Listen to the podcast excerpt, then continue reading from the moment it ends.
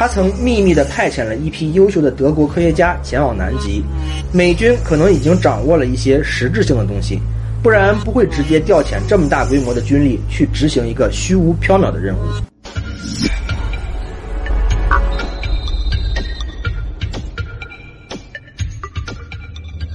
经常有人会说，没有到过南极的人不知道什么是真正的寒冷，没有经过极夜的人不知道什么是真正的黑暗。在南极这片陆地上，不但充斥着人类未知的神秘，还有诸如地心世界入口、纳粹秘密基地这些神秘的传说。关于南极的诡异传说中最为人所熟知的，当属拜尔德日记了。相传，在1947年，美国海军少将拜尔德率领一支探险队到南极进行秘密的科考任务。当拜尔德驾驶飞机在天上进行观察的时候，突然钻进了一团迷雾之中。紧接着就遭遇了飞机的设备失灵，不一会儿浓雾散去，拜尔德居然在南极看到了绿意盎然的山谷以及早已灭绝的猛犸象。在随后，拜尔德便遇到了金发碧眼的高等文明，据说这是一个几万年前就来到地球上的高等文明，他们一直生活在南极的地心世界中，从不干涉人类的发展。这次会见拜尔德是因为人类研究出了核武器，他们感到非常的担心。并希望拜尔德向美国高层汇报核武器的危害，避免人类误入歧途。不知道元首是不是也有过类似的经历？希特勒对于南极的执念真的是非常强。早在二战开始之前，就有传闻说希特勒曾派遣过远征部队多次前往南极进行探索任务，并且一直希望在南极建立纳粹的秘密基地，以备不时之需。一九四五年盟军攻陷柏林之后，就有传言说。在希特勒的机密档案中发现，他曾秘密地派遣了一批优秀的德国科学家前往南极，在这片荒无人烟的地方偷偷地研制尖端武器，准备称霸世界。传说盟军的特工人员查到，早在1939年，希特勒就曾派遣他的亲信阿尔弗雷德·里切尔前往南极，并带去了大批的科学家、工程师和实验器材。另外，还有传闻说，在战败后。德国海军所装备的二十多艘 U 型潜艇，上千名为德军服务的科学家，以及上一期我们提到的纳粹打造的无数雅利安儿童，都神秘的消失不见了。而盟军所发现的，也仅仅是一具烧焦到无法辨别的希特勒尸体。很多阴谋论者认为，那具尸体根本就不是希特勒本尊，元首早就跟着纳粹余孽乘坐 U 型潜艇提前逃往位于南极的地心世界秘密基地了。而更有意思的一个都市传说是，在纳粹战败后，仅仅过了一年，一九四六年的十二月，美国就突然执行了大名鼎鼎的跳高计划。有传闻称，这次跳高计划的南极探索行动，美军共计派出了四千七百名士兵、六架武装直升机、六架水上飞机、十五架战斗机以及两架运输机。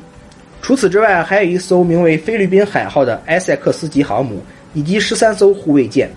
这规模和阵仗，要不是名为南极探索任务，估计大家还以为这是又要找谁干上一仗吧。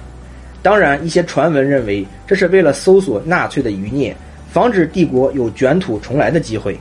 而另一些传闻说，美军可能已经掌握了一些实质性的东西，不然不会直接调遣这么大规模的军力去执行一个虚无缥缈的任务。三年后的一九五九年十二月一日。由美国牵头拟定的南极条约正式签署，从此便定下了南极洲不属于任何国家，只能用于各国和平探索、科研考察这个用途。所以迄今为止，南极洲是地球上唯一一个没有国家领土、没有原住民的大陆板块。那么说了这么多都市传说，南极有没有点实实在在的未解之谜呢？答案是肯定的。一九六四年八月，美国的埃尔塔宁号科考船。抵达南极的何恩角地区进行科考任务。当他们对何恩角以西的海床进行拍摄扫描时，却在海底三千九百零四米的海域发现了一根长达一百五十米的海底不明物体。它看起来非常像一根巨大的天线。随后的一九六四年十二月，新西兰《先驱报》首先公开了埃尔塔宁号科考船的这一发现。当时，这个不明物体埃尔塔宁天线公开后，在世界各地引起了不小的轰动。有很多学者通过照片对比后认为，这个神秘的物体造型与印第安图腾中的生命之树看起来非常相似，在苏美尔的传说中也有类似的记载。当然，这种时不时就会出现的传说论调肯定不能得到科学家们的广泛认可。在随后的2003年，水下声纳专家汤姆·德玛利为了一探究竟，就联系了海洋学家阿莫斯。根据阿莫斯的交代，最终德玛丽在1971年出版了一本名为《深渊面孔》的书中，找到了可能性很强的答案。这很有可能是一种名叫克氏海绵的海生食肉植物。二零一四年八月，英国《每日邮报》报道称，来自英国多所大学以及英国南极勘测站的研究人员，在搭乘飞机飞越西南极洲时，发现了一个隐藏在冰雪覆盖下的非常诡异的洞穴。确切地说，这是一个高约二百五十米左右的横向隧道。科学家根据机上的雷达和卫星照片以及隧道位置推测。这很有可能是因为冰棚下的冰块融化后，水在冰原下像暗河一样的流动，最终经过陆地再流往海洋，形成了这个隧道。当然，具体这个隧道有多长，到底通向哪里呢？我们还不得而知。既然科学家们说不出所以然，那他就对不起了。这时候，阴谋论者就站出来表示，这很有可能就是希特勒秘密基地的入口，又或者根本就是地心世界高等文明的冰下公路。根据我们目前已知的记载来看，人类早在二百年前就已经开启了对这片气候寒冷、环境恶劣的无人区的探索征程。而在这二百年间中，科学家们陆续在南极大陆上发现了大约四万八千块陨石。这里的陨石不仅非常多，还有一个很奇怪的现象，就是它们都很喜欢扎堆。只要发现一块，那么在这个区域只要稍加探索，就会发现一大片的陨石。科学家们认为。这些年代不一的陨石很可能是由于南极冰川运动，最终把这些陨石聚集到了一起。要这么说，这些陨石还是挺有缘分的。虽然这种说法并不能得到广泛的认可，但是呢，又找不到太好的理由来解释这个现象。一般只要科学难以解释的，伪科学就会插上一脚。随后就有人推断说，可能是南极曾经存在着一个远古文明或者远古高等文明，是他们呢收集了这些陨石。当然，动机是什么还不清楚。那么，不管是古文明还是高等古文明，在南极这种不毛之地，要发展出文明，无疑是天方夜谭。即便说这些陨石是被有收集癖的野人捡到一起的，起码也得让野人能生存才可以吧？虽然说这个说法听起来非常荒谬，但是随着瑞典古生物学家摩尔斯博士在南极发现了第一块青蛙的化石后，绿意盎然，生机勃勃。就变得不再与南极毫无关系了。科学家们认为，很有可能在九千万年前，当地球还处于白垩纪的时候，当时的西南极海岸可能真的有一片郁郁葱葱的热带丛林。那么，只要有了生机，就不能排除这里有文明存在过的可能。当然，是不是高等文明就是另外一回事了。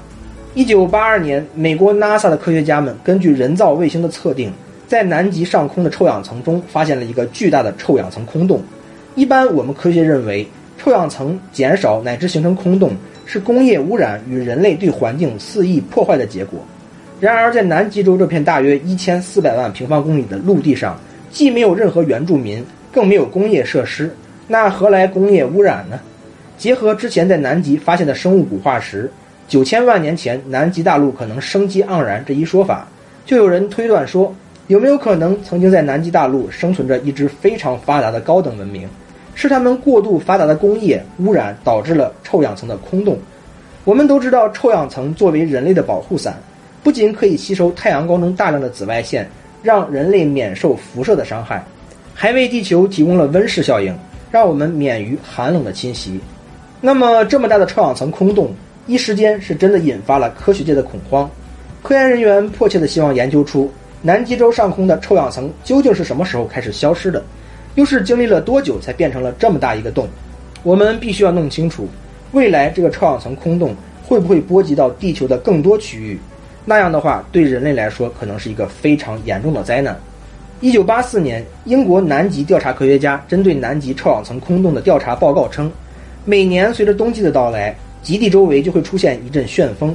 并且隔离了极地的平流层。当温度下降到负七十八度时，冰、硝酸和硫酸混合物就会形成一层薄薄的云层。这个云层中的冰晶表面所产生的某种化学反应，将会释放出活性的氯原子。在催化反应后，臭氧层会被这些氯原子快速的消耗掉，所以呢，臭氧层空洞就出现了。那么，不管是各种神秘现象，还是诡异的传说，南极大陆冰封的世界一定还会带给我们更多有趣的故事，一起期待吧。